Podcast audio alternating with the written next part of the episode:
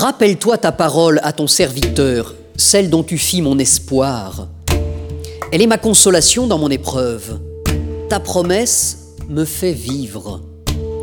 Des orgueilleux m'ont accablé de raillerie. Je n'ai pas dévié de ta loi.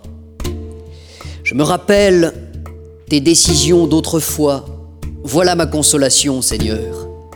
Face aux impies, la fureur me prend, car ils abandonnent ta loi. J'ai fait de tes commandements mon cantique dans ma demeure d'étranger. La nuit, je me rappelle ton nom pour observer ta loi. Ce qui me revient, Seigneur, c'est de garder tes préceptes